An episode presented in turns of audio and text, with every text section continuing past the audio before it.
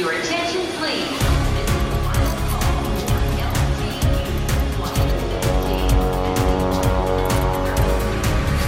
A hora dos portugueses.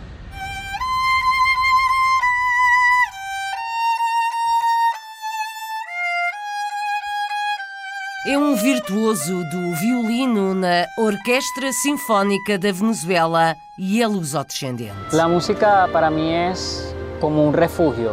Sempre foi como essa parte tranquila de minha vida, onde podia estar aislado de qualquer problema. Este luso-descendente toca violino na Orquestra da Venezuela.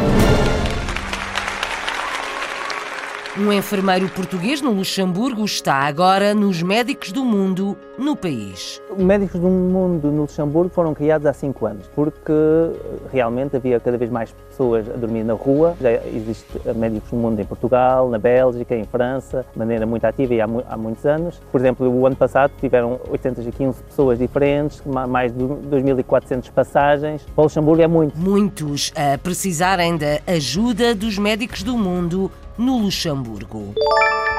Em Massachusetts, a universidade tem o maior programa para o ensino de português nos Estados Unidos, com características muito próprias. O estudante aqui universitário paga, e paga bom dinheiro para estudar. Por conseguinte, é tratado como um cliente. Nessa medida, ser professor aqui significa que quando se chega ao fim de um semestre, se é avaliado a vários níveis, mas um dos níveis é ser avaliado pelos estudantes. E essas avaliações têm consequências no salário. Os estudantes também avaliam os professores nas universidades norte-americanas.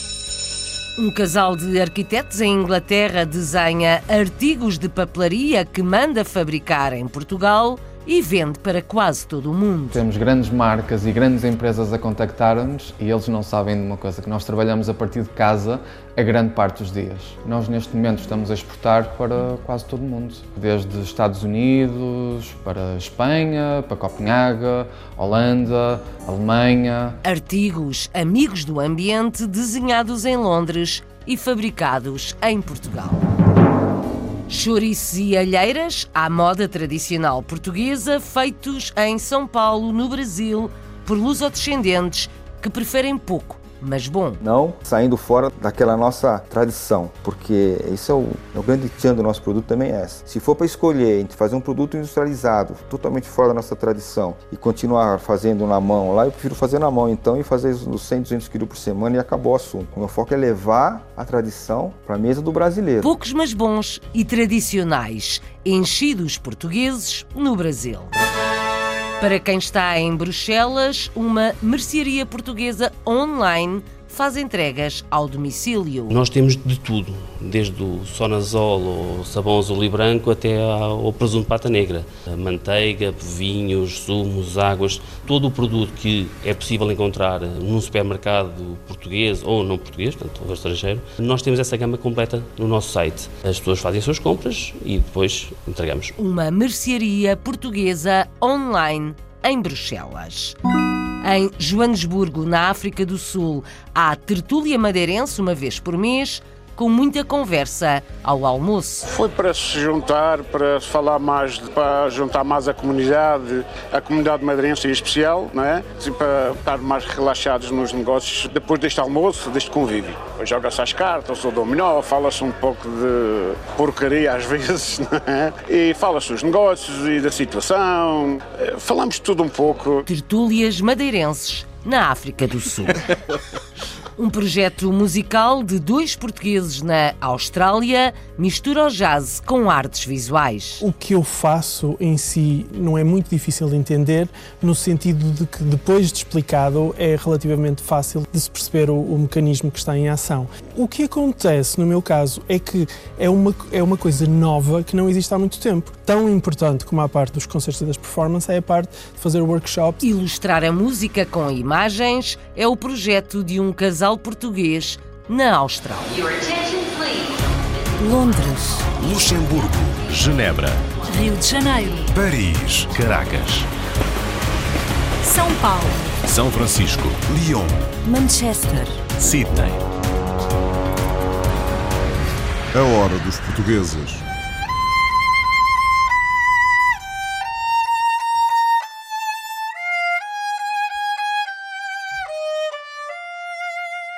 Este é o violino de um luso-descendente na Venezuela que toca na Orquestra Sinfónica do país.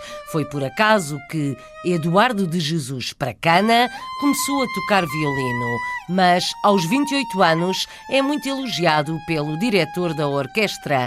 Pedro González conta que há mais músicos luso-venezuelanos como Eduardo. Vamos ouvir um e outro na reportagem de Felipe Gouveia para A Hora dos Portugueses.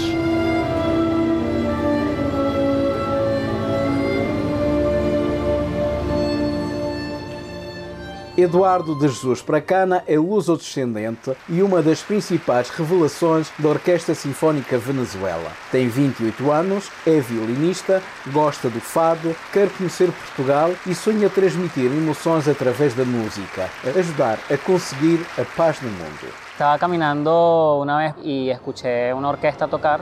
Me asomei para ver de que se tratava e vi que era uma orquestra de niños. Uma vez ia a passar na rua e ouvi uma orquestra a tocar. Espreitei e vi que era uma orquestra de crianças. Estavam a tocar uma peça de Bach. Foi assim o meu primeiro contacto com a música. Comecei a tocar violino porque foi o primeiro instrumento que vi e, como era pequeno, não podia escolher um instrumento grande. Para mim, a música é um refúgio, uma parte tranquila da minha vida em que eu me abstraio dos problemas. Como um refúgio. Sempre foi como essa parte tranquila da minha vida, onde podia estar aislado de qualquer problema. Digamos que esta é uma carreira que na que sempre estás aprendendo, não... Não tem como um final, como que... Nesta carreira estamos sempre a aprender, não tem um final. Não basta conhecer as partituras e já está. A minha meta é que muitas crianças aprendam música. É muito importante porque o instrumento nas mãos de uma criança transforma-se numa ferramenta de progresso e desenvolvimento para alcançar objetivos. Se convierte em uma ferramenta de progresso e de, de ascenso para chegar até onde tu quieras proponerte. Aí, na orquestra, há gente que tem, ha tenido relação ou tem relação familiar com... Na orquestra temos músicos que têm relações familiares com a comunidade portuguesa. Temos dois que sabemos que são de família portuguesa. Temos o mestre Pracana, que é um jovem muito talentoso, um excelente violinista e é descendente de portugueses. Sempre o aconselhamos a dar-se a conhecer mais. Ele é jovem, mas muito dedicado. Os artistas assim não perdem tempo noutras coisas. Estão sempre dedicados ao seu instrumento musical. Jovem, mas muito dedicado. Todo este tipo de... Este tipo de artista não perde muito tempo em outras coisas, sino dedicado a seu instrumento. Creo que el arte es la manera más sublime. Acredito que a arte é a maneira mais sublime do ser humano transmitir emoções. E o meu objetivo é que o ser humano sinta a felicidade através da música. O ser humano sinta a felicidade através da música. Eduardo de Jesus Pracana gosta de fado, como se pode ouvir, neste caso toca fado de Coimbra. É luso-venezuelano e violinista na Orquestra Sinfónica da Venezuela.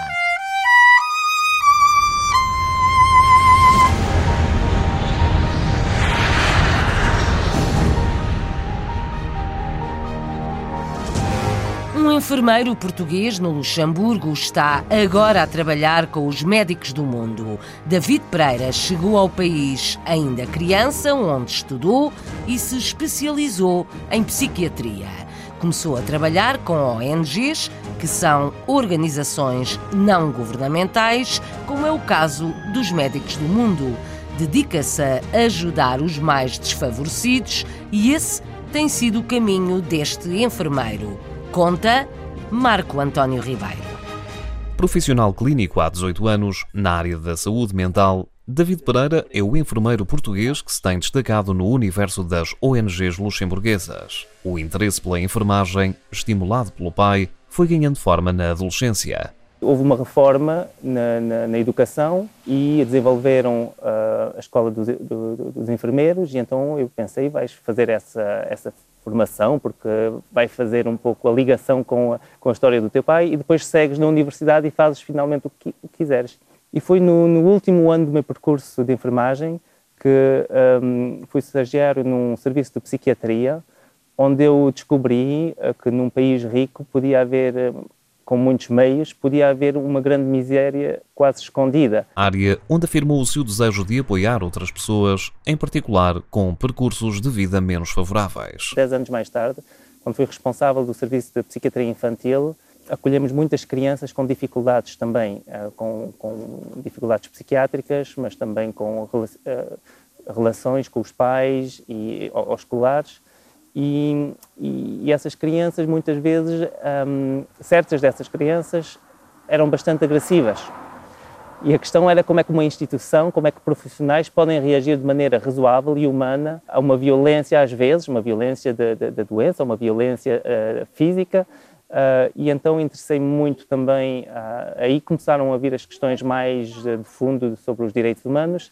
E foi assim que eu entrei no, na Amnistia Internacional de Luxemburgo. Direitos humanos que são a força motriz do seu dia-a-dia. Refugiados e migrantes, numa das maiores crises humanitárias de sempre, foram e são tema prioritário da Amnistia Internacional no Grão-Ducado. Quando, quando entrei num grupo de, de trabalho ligado aos refugiados, para ajuda aos refugiados, fui visitar o centro de retenção na prisão, na única prisão do, do Luxemburgo, em, em Schrassig. E isso já era um problema porque os refugiados não são criminosos, penso que é assim que se diz, e nós lutamos com outras associações também para que o centro de retenção saia desse edifício, o que depois, anos mais tarde, conseguimos. Apesar da paixão pela enfermagem, a veia humanitária falou mais alto e em dois mil e dezanove dá-se entrada nos quadros da O N G Médicos do Mundo como coordenador de projetos nacionais.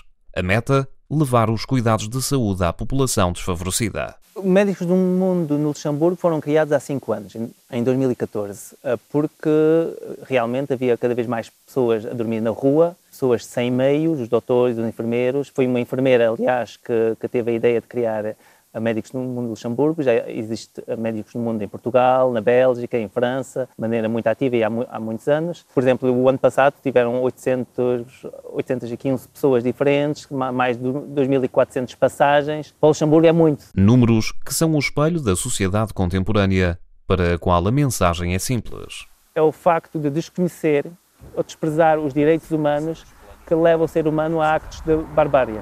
As raízes são importantes, a nacionalidade de forma administrativa, mas que, ao fundo, somos todos seres humanos e isso é uma mensagem muito forte que eu também queria compartilhar aqui. A mensagem de David Pereira, enfermeiro no Luxemburgo, agora dedicado a ajudar os outros. A Hora dos Portugueses.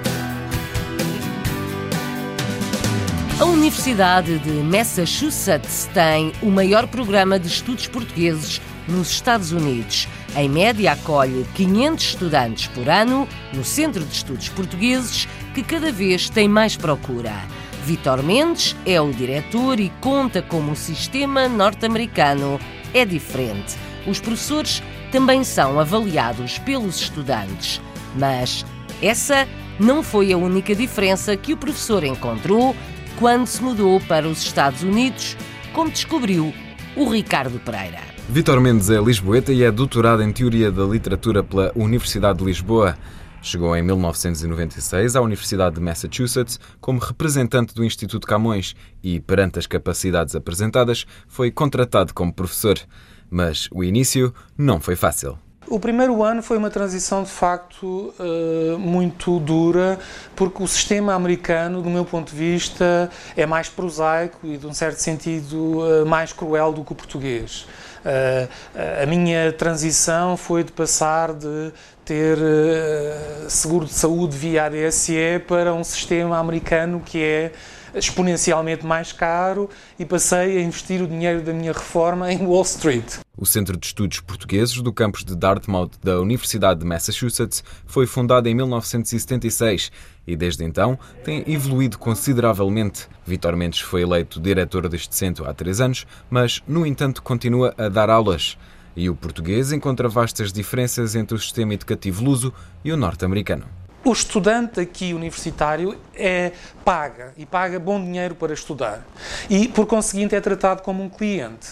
Nessa medida, uh, uh, ser professor aqui significa que, quando se chega ao fim de um semestre, se é avaliado a vários níveis, uh, mas um dos níveis é ser avaliado pelos estudantes.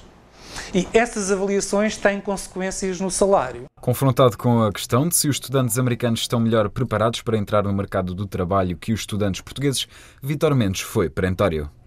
A minha resposta é que sim.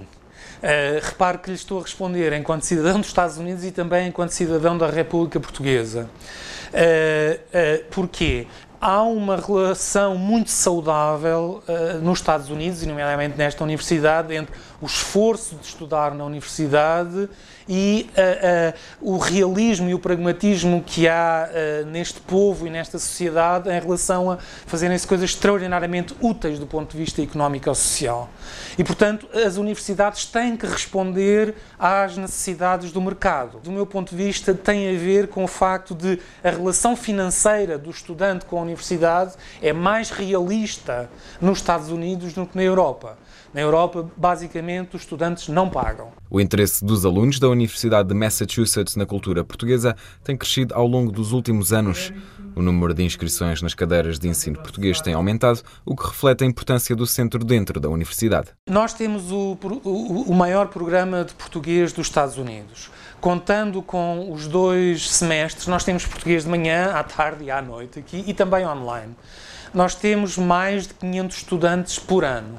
Uh, o que é um número considerável. Temos que pensar sempre que uh, português é um pequeno, uma pequena área de estudos numa universidade como esta e, em geral, no estado de Massachusetts ou na Nova Inglaterra. Então, uh, aqui, e ao contrário do que tem acontecido noutras áreas, os nossos programas têm-se expandido, não só em termos de quantidade, mas também em termos de qualidade. Quando eu cheguei aqui, não tínhamos programas de nível de mestrado, nem de nível de doutoramento. Portugal é cada vez mais um destino turístico da moda, mas a cultura e a língua portuguesa são também cada vez mais procuradas. Tal como Portugal, também a língua portuguesa está na moda.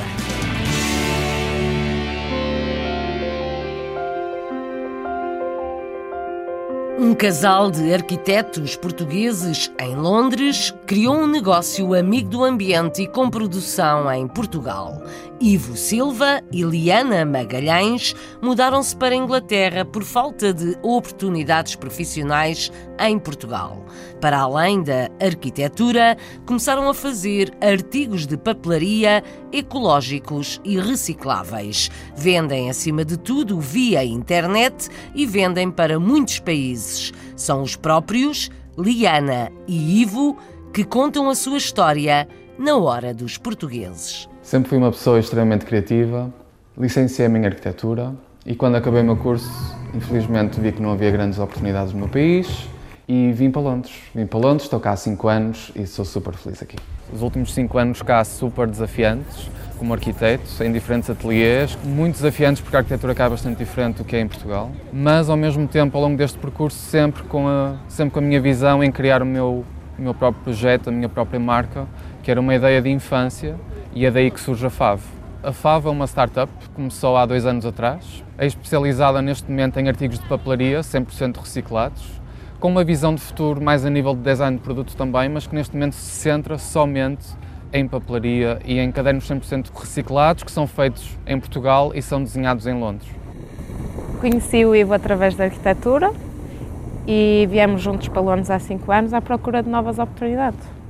Há dois anos atrás começámos a F A V. Tivemos que produzir vários protótipos até chegarmos ao, ao produto uh, que queríamos e tivemos que fazer tudo por nós, só nós os dois. O maior desafio foi encontrar a fábrica certa. Nós escolhemos produzir em Portugal, sempre quisemos ter uma ligação a Portugal, apesar de estarmos em Londres, e a fábrica com que trabalhamos é muito boa e tem valores sustentáveis, que para nós é muito importante para a nossa marca.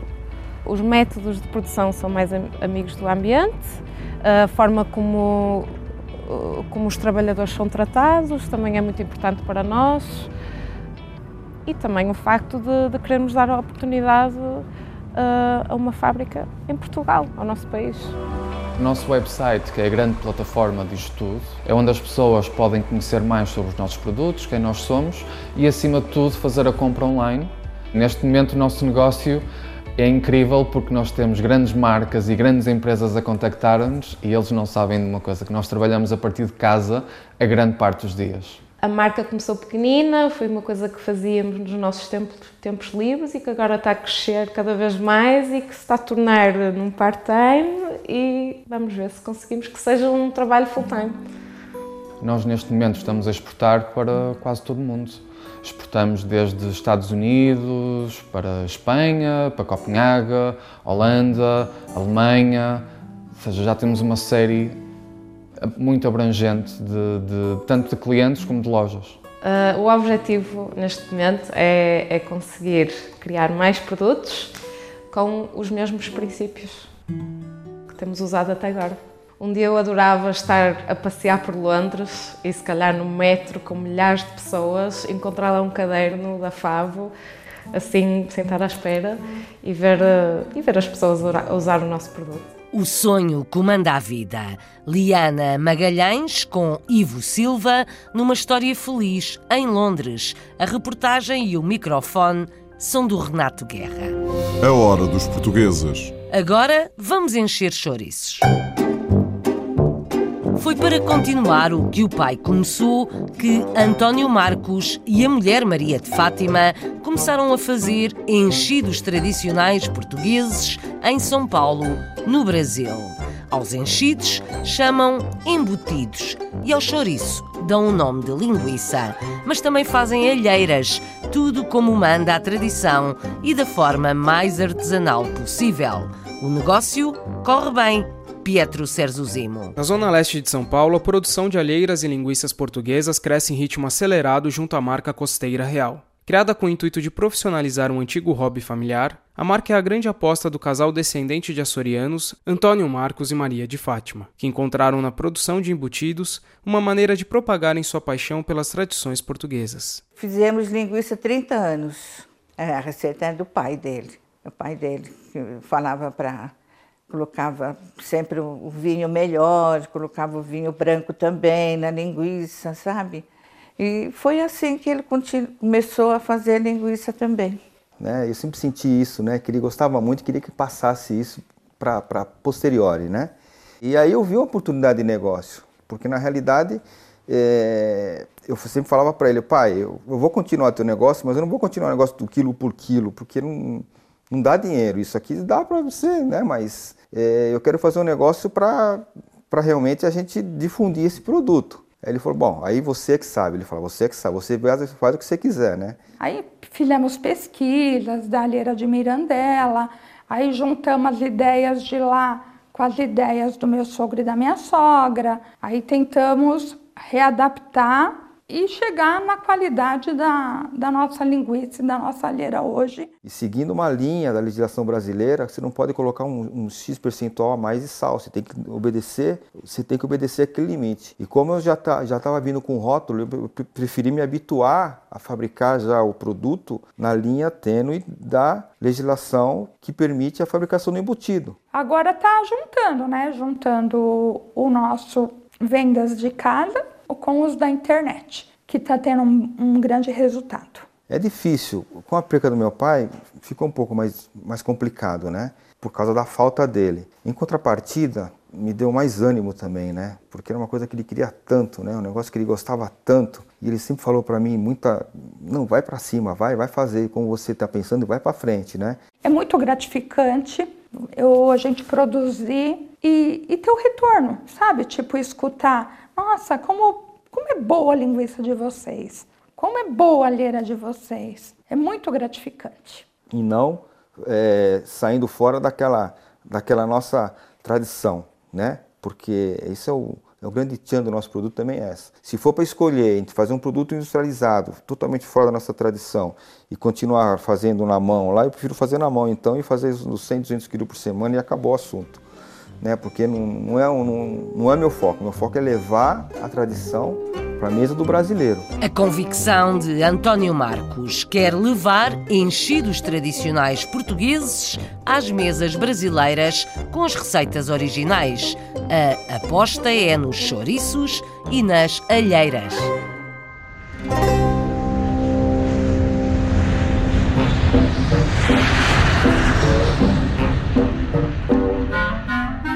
Comprar um chouriço, um vinho ou até sabão azul e branco sem sair de casa já é possível em Bruxelas. Basta ir à internet e mandar vir.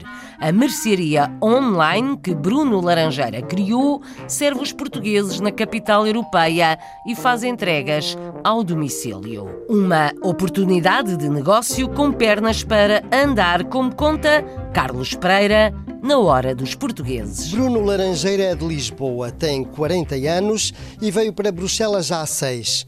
Acompanhou a mulher que veio trabalhar nas instituições europeias. Em Lisboa deixou uma empresa de catering e de restauração que vai gerindo à distância e em Bruxelas começou a estudar novas oportunidades de negócio. Estudei desde a mercearia, desde restauração, desde pastelaria, um pouco de tudo, e encontrei um nicho de mercado que, que não havia oferta, que era as entregas ao domicílio, que é algo que em Portugal já é praticado recorrente e aqui em Bruxelas não há, mesmo as grandes superfícies estão a iniciar agora essa atividade.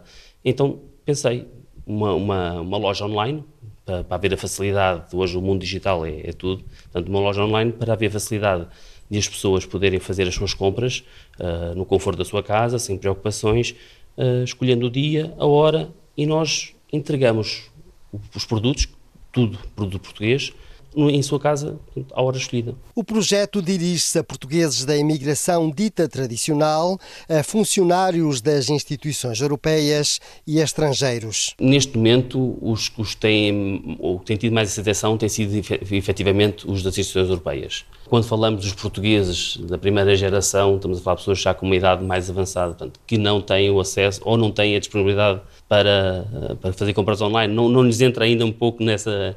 nessa mentalidade. O nosso, o nosso site está em, está em três línguas, está no inglês, francês e português. É para o, para o mercado de saudade, como é óbvio, isso é, é fundamental, mas também Portugal está na moda no turismo e isso faz com que é visitado anualmente por milhares de pessoas. Essas pessoas, muitos belgas, ou até mesmo que trabalham na instituição, porque Bruxelas é um centro da Europa, temos cá imensas nacionalidades, há muitos que visitam Portugal, muitos visitam Lisboa, muitos visitam, e trazem de lá os, os conhecimentos e os produtos. Por curiosidade poderão encontrar-nos na internet e fazer suas compras e nós entregamos. A apresentação da empresa teve lugar no mês de maio na capital da Bélgica e é, por enquanto, uma experiência piloto só na região de Bruxelas. Nós temos de tudo, desde o Sonazol, ou sabão azul e branco, até ao presunto Pata Negra. Manteiga, vinhos, sumos, águas, portanto, toda, todo, todo o produto que é possível encontrar uh, num supermercado português ou não português, portanto, ou estrangeiro, uh, nós temos essa gama completa no nosso site. As pessoas fazem as suas compras e depois entregamos. Estamos a, a, a, a exigir-nos unicamente em Bruxelas, mas temos tido contactos de pessoas em Liège, em Antuérpia, em Bruges, temos respondido a esses contactos. Pontualmente podemos fazer essas entregas, que foi como, como eu explico, são, têm custos associados, uma deslocação a, a Bruges ou a Antuérpia, mas neste momento a nossa, o nosso site em si permite selecionar a zona de Bruxelas, mas com qualquer contacto que venha nós estamos abertos a, a deslocar-nos e, e a prestar esse serviço. Os portugueses quando saem de Portugal levam com eles sabores, levam gostos, levam até marcas e a partir de agora os portugueses de Bruxelas podem ter, à distância de um clique e com a entrega em casa, essas mesmas marcas, esses mesmos gostos, esses mesmos sabores. Produtos portugueses online em Bruxelas, com entrega ao domicílio. A Hora dos Portugueses.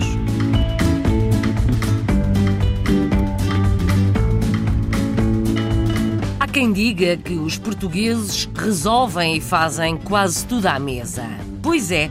Em Joanesburgo, há uma tertúlia de madeirenses, uma vez por mês, ponto de encontro e de convívio à hora de almoço, em grandes patuscadas. Recentemente, algumas lojas portuguesas foram atingidas numa onda de violência num bairro de Joanesburgo, e esse também é um tema de conversa. Isso e a partida dos mais novos, a quem faltam oportunidades na África do Sul. O mundo gira e as pessoas também. A reportagem é do Hugo Gomes, mas quem fala são os convivas. Luís Lopes, mais à frente, primeiro Hélio Quental. Formámos este grupo para a gente convivermos mais um pouco, para dar aquele break do, dos negócios ao meio do mês.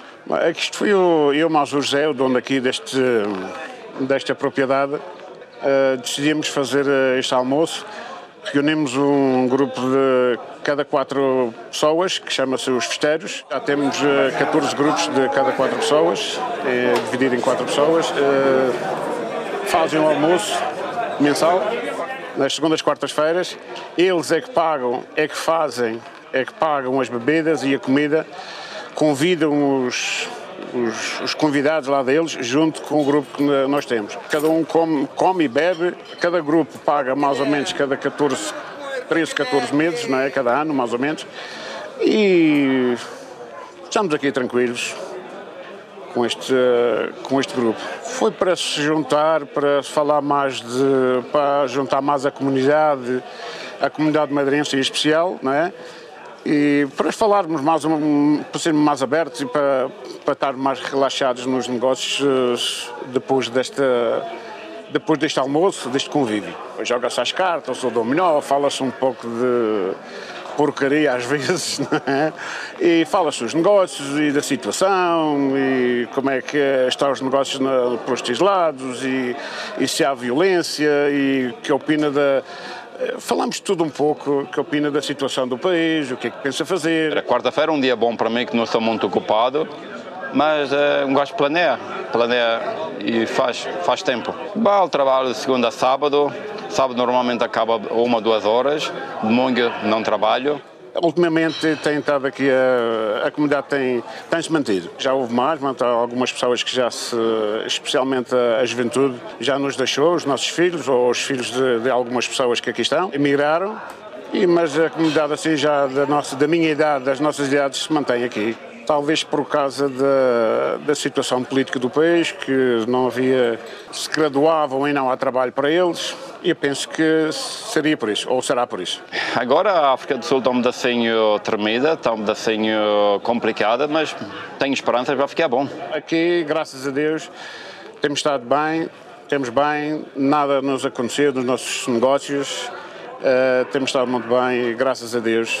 Os negócios mais, mais afetados foram afetados no a gente chamamos no C B D, C B D areas, que, mas nestas zonas aqui, mas não sei como responder, não, não fomos afetados nesse aspecto. Se a África do Sul piorar em termos de segurança e economia, um gajo tem que fazer um plano, tem que ir para, vou para Madeira. And then, quando chegar lá, vou decidir o que vou fazer. A celebração da amizade em tempos mais ou menos difíceis na África do Sul. Voltamos à música, mas agora com muita tecnologia.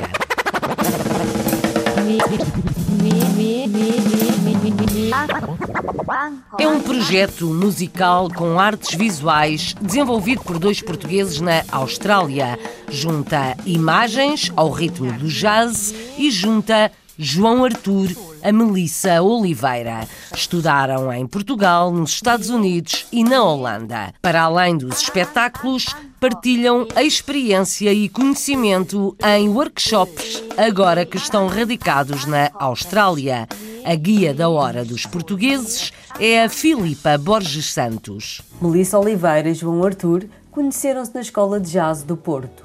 Melissa, apesar de ter nascido em Perth, na Austrália, viveu a sua juventude em Portugal. Apesar de se terem formado em Letras e Engenharia Civil, respectivamente, continuaram a estudar música, passaram por Boston e acabaram por tirar um mestrado na Holanda. Perguntámos a ambos se o jazz é uma paixão antiga ou nasceu durante os estudos. Nós não temos, não é, não temos família ou amigos que eu sou jazz desde pequeno e que foi, não foi isso.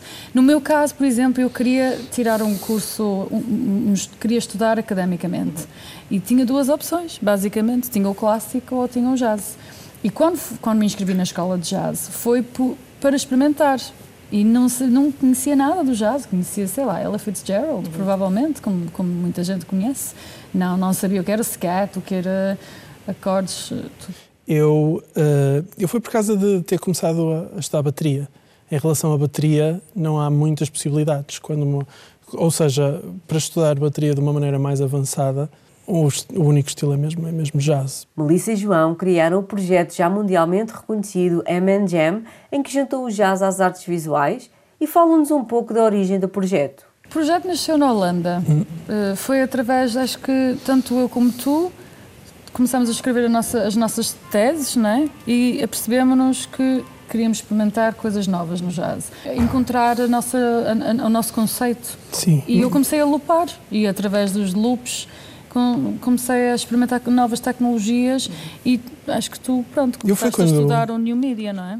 Sim, em composição. Na, no, no primeiro, no Bachelor's, logo mal comecei a estudar composição, pois, comecei pois. a ter acesso a, a New Media e, pronto, e novas maneiras de fazer música, e comecei logo a tentar incorporar uh, essas novas maneiras num projeto, que neste caso depois foi este projeto, o M and Jam. Sendo um músico visual, João dá imagens às notas através das novas tecnologias. Perguntámos a João até que ponto os workshops que também dão são importantes para educar o público. O que eu faço em si não, não, não, é, não é muito difícil de entender, no sentido de que, depois de explicado, é relativamente fácil de, de se perceber o, o mecanismo que está em ação. Eh, o que acontece, no meu caso, é que é uma, é uma coisa nova que não existe há muito tempo. Tão importante como a parte das, de, dos concertos e das performances é a parte de fazer workshops e de tentar uh, fazer com que as pessoas uh, sejam só expostas à ideia, porque depois é, é muito mais fácil de, de compreender. Sendo M and Jam um projeto tão inovador e cativante, quisemos saber de onde vem a inspiração. Eu, eu como tenho um, uma parte académica muito grande, eu, eu aprendi mesmo, como compositor aprendi mesmo, a, mesmo nos dias maus onde não existe inspiração, eu tenho ferramentas para conseguir escrever e compor, e claro que existem dias melhores do que outros, mas eu consigo fazer sempre qualquer às coisa. Vezes até coisas pequeninas, por exemplo, o Odd Times, temos é um verdade. hamster, que é só uma imagem do hamster que, que, que, não é? Sim. que começaste a usar no tema, portanto às vezes só uma, uma pequena imagem pode... explotar uma, uma cena interessante, um conceito, um, uma composição diferente. Para finalizar, perguntámos as três palavras que pensam quando ouvem a palavra Portugal. Família, comidinha. Bacalhau com natas. Bacalhau com natas, com brua, à Brás, à Gomes de Sá, o ao Zé do Pipo. É difícil encontrar um português que não goste. Ah, faltou-me o lagareiro, o cozido com grão, ou com todos.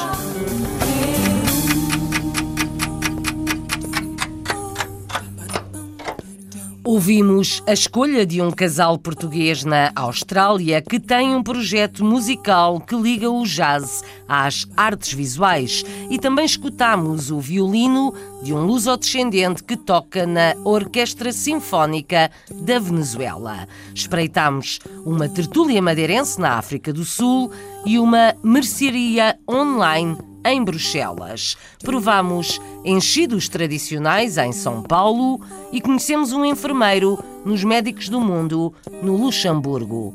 Ainda o Centro de Estudos Portugueses na Universidade de Massachusetts, Estados Unidos, e em Inglaterra, o projeto ecológico de um casal de arquitetos. Água que passa e canta, é água que faz dormir, sonhar é coisa que encanta, pensar é já não sentir. Vai alta nuvem que passa, vai alto o meu pensamento, que é escravo da tua graça, como a nuvem é do vento.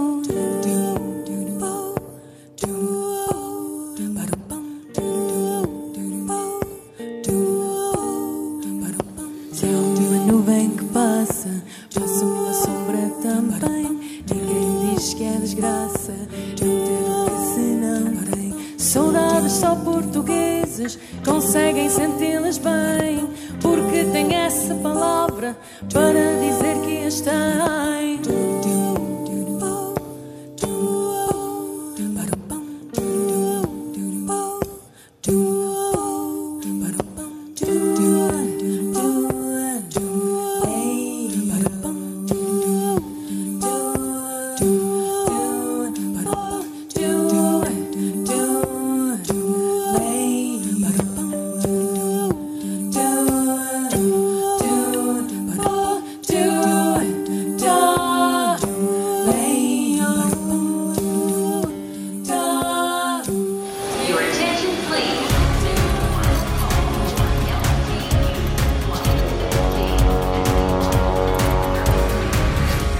hora dos portugueses.